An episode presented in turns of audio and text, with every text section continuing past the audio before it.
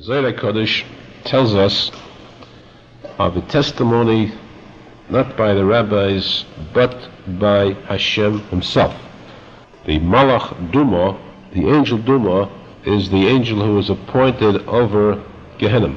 Gehenna is the suffering of a soul who was sentenced there after a person passes away, and that is called death, not for the body, but death for the soul. A soul is sentenced to death, meaning he is sent to Gehenna. Zohar Kodesh says that the Malach Duma, this angel came before Hashem, very triumphantly said, I demand the soul of King David. He deserves death because he has committed the sin of living with a married woman, about which the Torah says the penalty is death. Hashem replied, Hashem replied, these are the words of Hashem. King David did not sin. King David is completely pure. Remember the words of Hashem, Hashem lekechem emes, the words of Hashem are, are only emes, the truth. So we have here the exact words of Hashem who states emphatically, clearly, King David did not commit a sin, he is pure. First place, Hashem will not explain, Bathsheba was the zivug of King David. She was destined for him. She was his wife. This is predestined from the moment that the world was created. The very moment of creation was already written down as his fate, his destiny, that Bathsheba was his wife. Of course, he did not receive her simply, easily meaning that she had to first become the wife of another person, and this is similar to all those cases the Kodesh mentions the Klipa Kodma Lepri. Hashem created the world in such manner that we cannot have the rich fruit without first having to remove the Klipa, the rind, the shell. We could not have Eretz Yisrael in all its purity and all its holiness and all its glory before it first fell into the hands of the Canaanites, the Arab countries. Abraham Avinu could not get to Eretz Yisrael before he first went down to Egypt. The Jews could not receive the Torah before they first became enslaved. The lowest form of slavery, going descending down to the 49 degrees of depths of tumah, impurity. And so too, in this sacred union of King David and Bathsheba, there had to come first the klipa before the pri. The rind first. She had to first be taken by someone else, temporarily, before she became united with King David to give birth to King Solomon, the wisest of all people in his time, and birth of Moshiach, the future king of the Jews. And therefore Hashem said, He took what was His, plus the fact that she was not married. The fact that she she had received a divorce legally. Secondly, Uriah did not contaminate her. She was untouched. Therefore, Hashem said his name is Uriah. The last two letters of his name are Yud K, the, the name of Hashem, to show that he felt subconsciously his duty to abstain from living with her because she belonged to King David she was legally his wife. Uriah was pure. She remained pure. There was no union between the two ever. Now, secondly, if, as the Malach Duma maintained, that the kavana, it would seem, the intentions of King David seemed to be impure, the fact that he told Uriah to go to his home, live with his wife, and then send him out to battle, these actions would seem impure. To this, Hashem replied these words. Well, we want to quote the words verbatim, the words of Isaiah Kodesh. Hashem replied, Zako'ohu ubris kadisha otikune kaimo. David HaMelech is pure. He is a tzaddik who is impeccable. That means perfection. Tzaddik to perfection.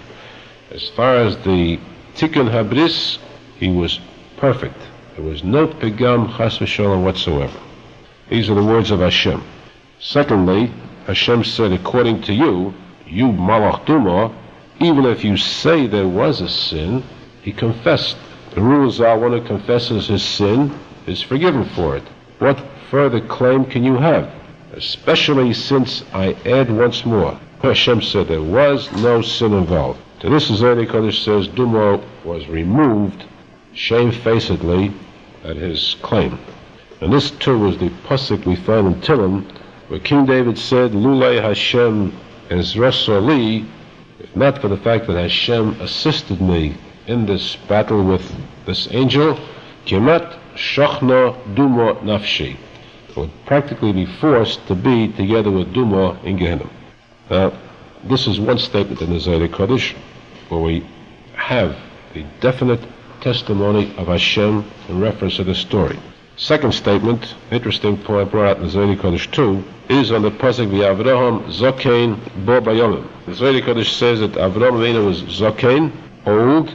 Zokain, of course, means Zikna, Chachma, Kedusha, he was holy, because Bo Bayomim, because it was natural that a tzaddik, as he grows older, acquires more and more credits, more and more holiness. Therefore, Avramina was great because he was old, he had acquired so many credits. This is for tzaddikim. But one who is a balchuva, one who repents, can become this great even when he is young, because he leaps over many levels of holiness and achieves a high level, a high madrega, much more quickly than does a tzaddik who goes gradually. Here the Zayda Kodesh stresses that King David, the same pasuk is written about King David. It says with David Zokain Bo Bayamim. King David was old. Bo Bayamim means that when he was older he became this Zokain, this level of Kedusha that comes to a tzaddik. The Zaydi Kodesh says, note that he arrived at this in his zikna, his old age, meaning that King David cannot be classified as a Balshuva. He cannot be classified as one who repented for any sin because there was no sin to repent for. Here we see a clear statement that there was no tshuva on the part of King David. So that any statement about tshuva on the part of King David was meant only, as the Gemara said, a lesson for future generations to know that tshuva is possible, but not that he required any tshuva.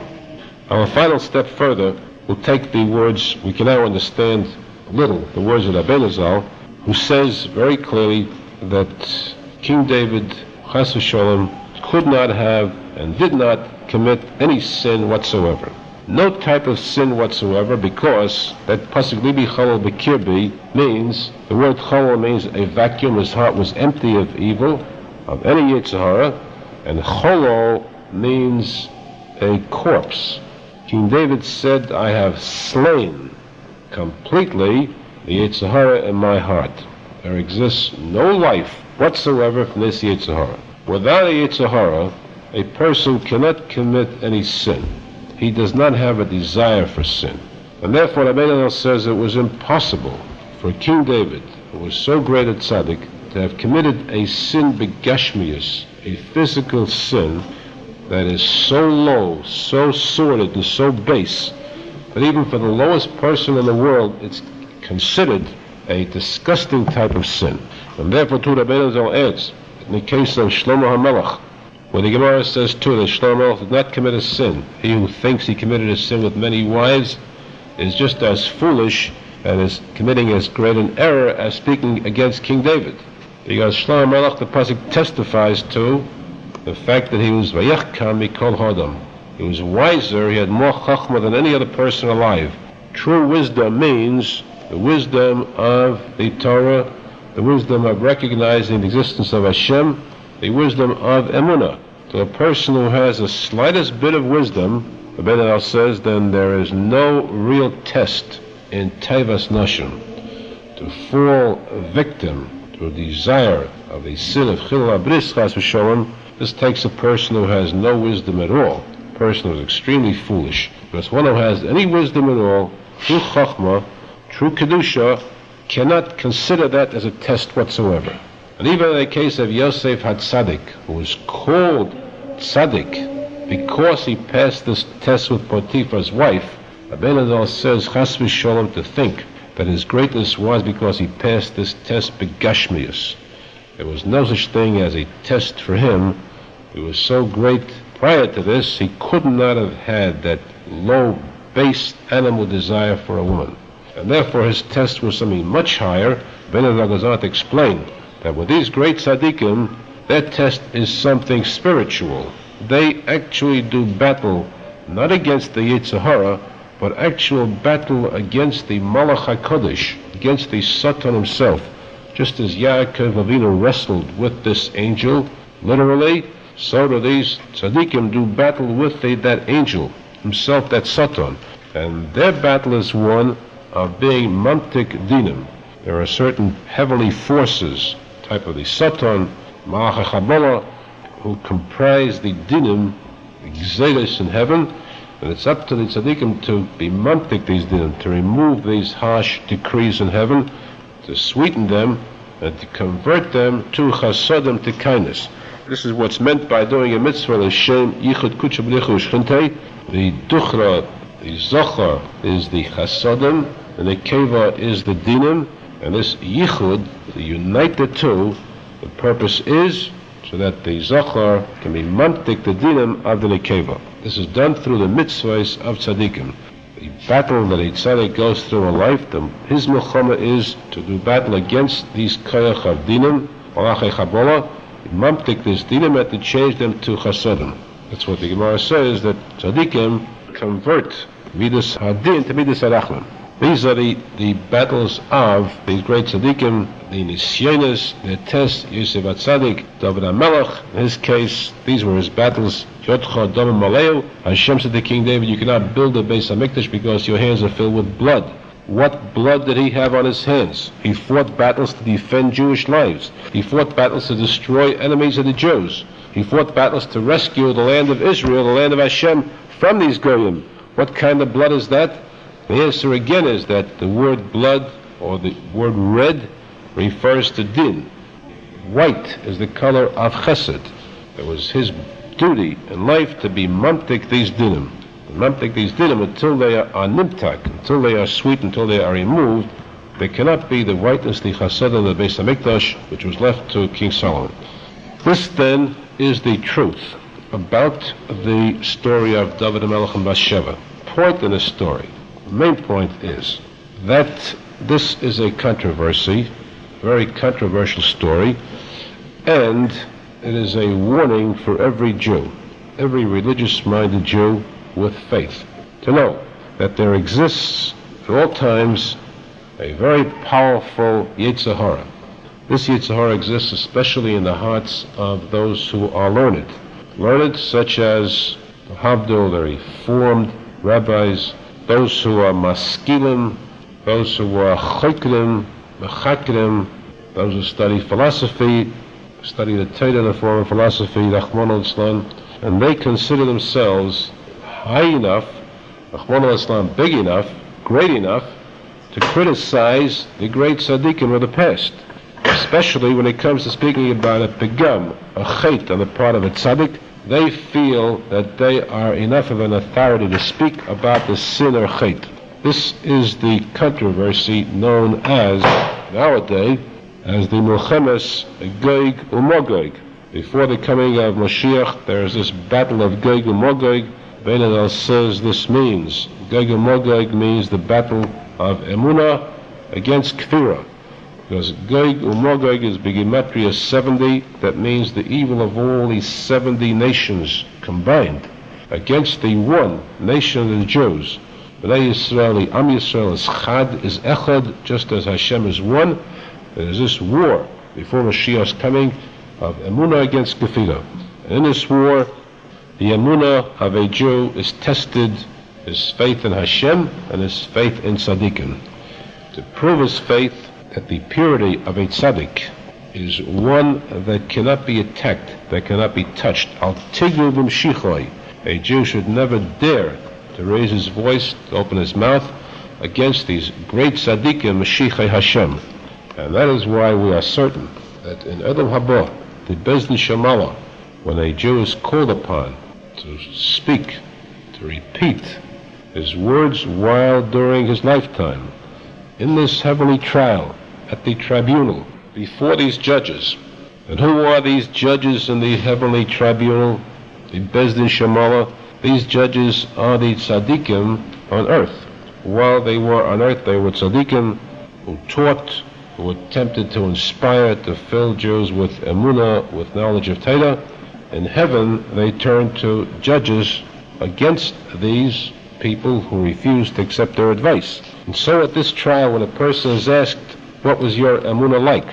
And if he replies that while on earth, I believed implicitly in the complete purity and holiness of tzaddikim, that I defended the cover, the honor of King David against those who wished to slander him by making such false statements about him, then without a doubt, at that Bezdin Shamala, King David will rise up in turn to defend this person who's on trial. His statement will be, You defended me, you defended my honor during your lifetime, I in turn now will defend you. This applies to, to all tzaddikim, and therefore it is our duty and our privilege to strengthen ourselves with this emunah, emunah ba'Hashem and Mesha Avdei, that means emunah in Hashem and all great tzaddikim, to believe in them implicitly, and the schus of this emunah, will we then see the coming of Mashiach ben David. Tavai Tashuri Maesh Amona, the Gemara says that the Iker, the main key in seeing the Geula Shlema is through Reish Amona, that above all else should be this pure faith on the part of a Jew. With this faith, he will merit seeing the coming of Mashiach Tzidkenu, the Binyan Beis Hamikdash, B'Yameinu, Amen. Amen. We continue the Shir in Navi. The Torah tells us that one day David HaMelech was sitting in his home, that means in his palace, and meditating. He had found a short period during his lifetime where there was peace, there were no battles going on. He had a chance to think a little deeply. Then he felt a little sad. He called in Nasa the prophet, and he said to him, I feel very badly because I sit here in surroundings that are royal, palace, luxury. I look at and I see that the Shekhinah, the Spirit of Hashem, in turn, doesn't have a dwelling that is fit for the honor of Hashem. How is that possible that my palace, the palace of a human king of flesh and blood, should be nicer, more luxurious, richer than the palace that is due to the King of Kings, the Hashem. Therefore, King David said to Nasa the prophet, It is my wish to build a holy temple for Hashem. Nasa the prophet replied, with all due respect to the king, he said, You are the king. You are the master. You can do as you please, of course. If you wish to build a temple for Hashem, or the Shekhinah, go right ahead. Why should you have anything stop you? And he left. This was towards evening. It was nighttime, and Hashem spoke to Nasa the prophet, and he said to him, Hurry back. Go back to King David and deliver the message to him. Tell him that Hashem has chosen him as king. He has chosen his children, his descendants also as king. Forever afterwards. At no time, no time in the future will there be a danger of the crown, of the throne, being taken from King David's family just as it was taken from King Shaul. The royalty will remain in his family forever after. Even in the very distant future when Mashiach comes, the distant future, not very distant, then, today is the immediate present. When Mashiach comes, he will also be the son of King David, and the kingdom will remain in his family forever. However, it will be his son, not he, who will build the Beis Hamikdash, the holy temple. His son, Shlomo HaMelech, Hashem said, will be like a son to me. And what is a son like? A son who behaves properly is treated nicely by the father. If the son misbehaves, then the father punishes this child. If King Solomon will misbehave, then I will punish him as a father would a child. But he will rule over the entire world, over the entire globe. There'll be no one to defeat him in battle. There'll be no battle. There'll be peace during his time. With what will I punish him? I'll punish him with not people, but nigay b'nei Adam, which means children of Adam. The Zohar Kodesh explains this more in depth. Nigay b'nei Adam, the smitten children of Adam. We know that Adam Rishon is the father of all mankind. Every human being is a descendant of Adam Rishon. So every person is called Bnei Adam. Shemayim Shemayim LaHashem, the Ha'aretz Nasan of Bnei Adam. The heavens belong to Hashem. The earth Hashem gave to Bnei Adam, the children of Adam, descendants of Adam. All humans are Bnei Adam, even those Lahavdil who are not Jewish. All come from Adam. But there are Nigei Bnei Adam, which means there are those who are not humans. They're only partially human. These refer to the Shadim, the spirits that are half angel, half human. Shadim, the Mazikim, they are like angels in that they travel, they live partially in heaven, they can fly like angels with the same speed as angels, they can fly from here to heaven in a matter of or many times in seconds, which is much faster than the human concept can arrive at, much faster than any science fiction thought can conceive of. Because the distance from here to heaven is much further than the distance from here to the furthest planet star that exists. Just as an angel can travel round trip from here to heaven and back many times, the angel of death, for instance, in less than one second, this is the power too of these shadim. They have this infinite speed. They also have the power of transforming themselves into anything they wish, human or otherwise, and they are still like humans in that they eat, they reproduce, they give birth, and they die. These are called Nigei B'nai Adam. Where did they come from? They are not angels created by Hashem. They are not humans born like regular humans. Where did they come from? The answer is there were a few original ones that were created, the Gemara says, on Friday, the sixth day of creation before Shabbos began. It's a long story about that, the Gemara, but there are others known as Bnei Adam. These were the children of Adam actually. He was their father.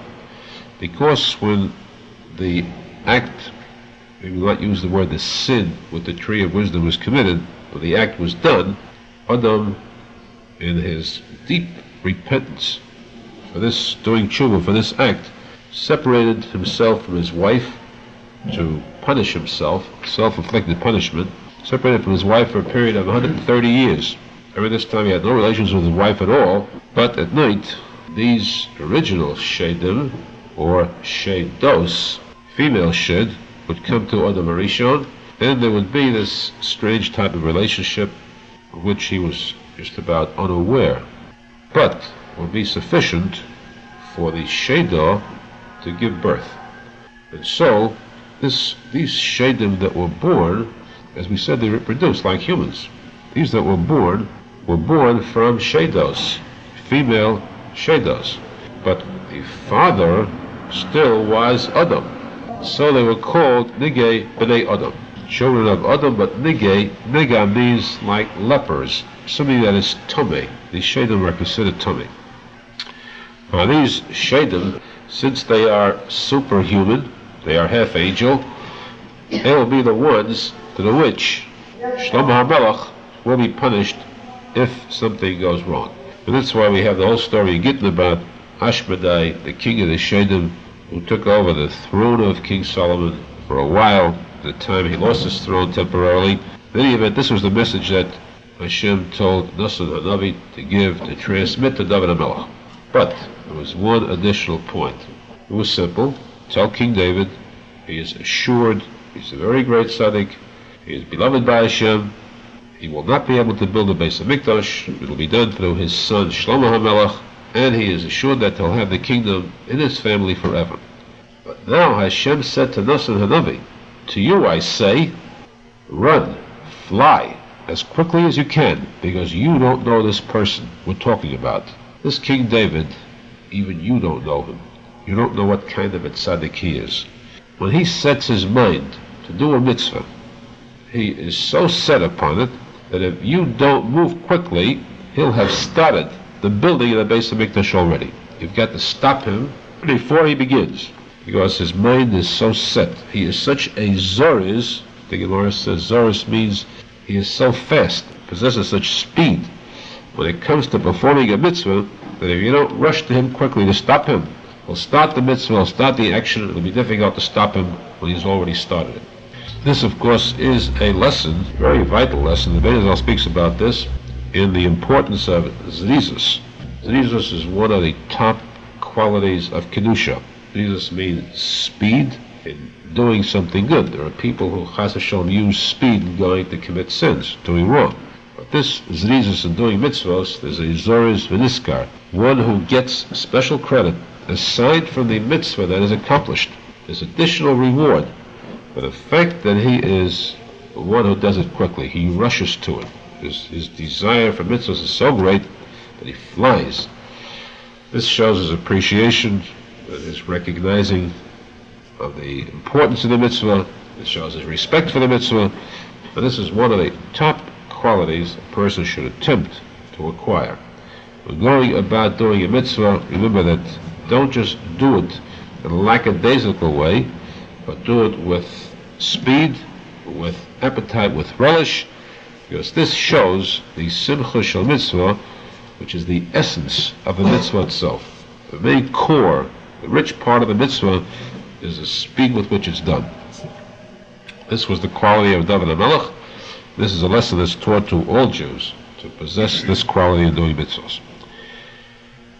The message was given to King David he went to the Mishkan, temporary base of Mikdash. From there, he thanked Hashem. He accepted the decision. He left. Following this, King David had a session of battles, wars that took place. He went to war in the city of Gas, which is the capital city of the Plishtim, the Philistines. And he won this battle. He conquered the city, the capital of the Philistines. Then he went to the country of Moab, country of Moab, which we once discussed the statement in the Zohar Kodesh. Hashem had told Moshe Rabbeinu, you go to battle, do battle against any of the other countries you want to, but not against Moab. You cannot touch Moab because I have a treasure waiting in Moab. Treasure of Moab is Rus. She is to be born yet from Moab, and therefore that country cannot be touched, because from Rus will come forth King David. So as bad as Moab is, leave them don't touch them. When King David comes along, he will smite Moab. That's why now King David went out to battle against Moab, and there he killed the leaders of Moab. But this was a different type of killing. He killed them with a vengeance, with such a hatred that it was unusual on the part of King David. Why did he attack Moab with such a venom, a venomous hatred? The Gemara says because of the fact that when King David fled from King Shaul, he settled first in the land of Moab, and he was promised safety, refuge in Moab. In order to be certain of his safety, he took along his parents. His father, Yishai, Yishai, who was so great at tzaddik, he was one of those four people who never committed a sin in his lifetime. His mother, the Gemara reveals her name. This Is, her name is not found in Navi. The Gemara reveals her name as a secret name, Nitzeves Basadoil. And remember, he had seven brothers. He took along his brothers with him too to hide out in the land of Moab. Now, one of those brothers fled from there to the land of Ammon. Why did that brother flee? He was the only one that fled and thereby saved his life because the leaders of Moab turned round and rebelled, lied as to their promise of safety for King David's family, and they assassinated, killed King David's father, mother, and brothers. Innocent victims, and such great tzaddikim. Now King David came back to avenge the death, the murder of his parents and his brothers.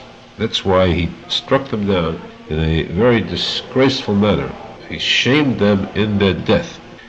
From there, he went to Aram Damascus. He conquered them too. They became slaves to him. Then he went to the land of Edom. There too he battled against them. Everywhere as he went to battle, Hashem was with him. He was successful. Torah says because of the fact that he ruled over the Jews so justly, with such justice, that whatever act he did, Hashem was with him, and of course this meant certain victory.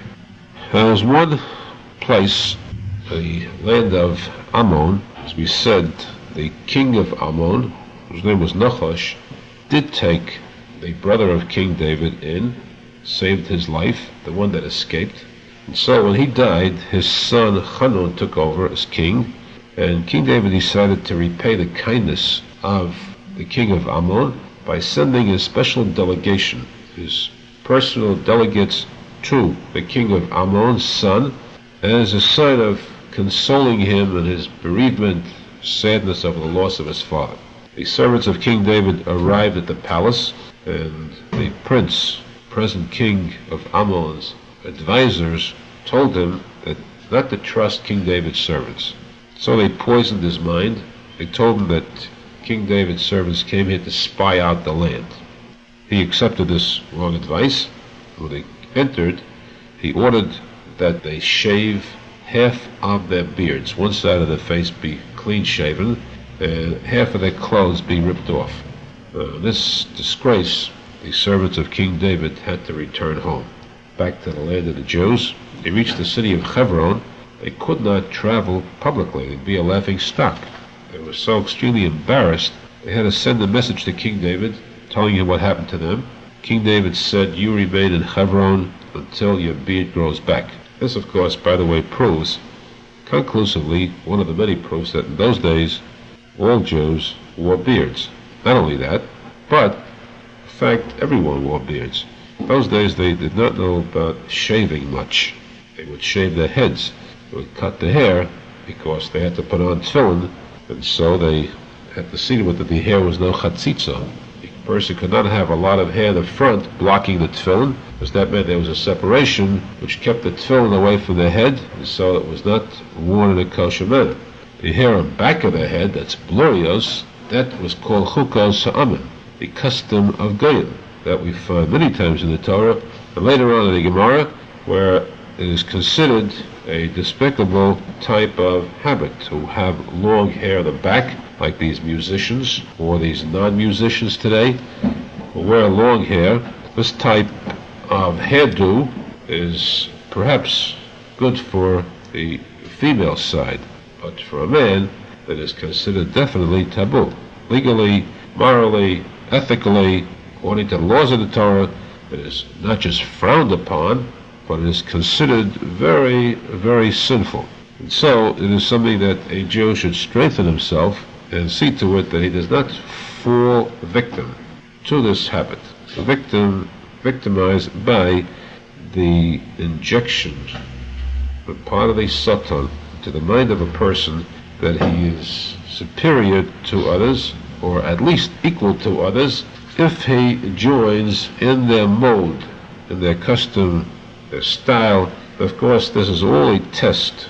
These are all tests. As time goes by, there are more and more of these tests.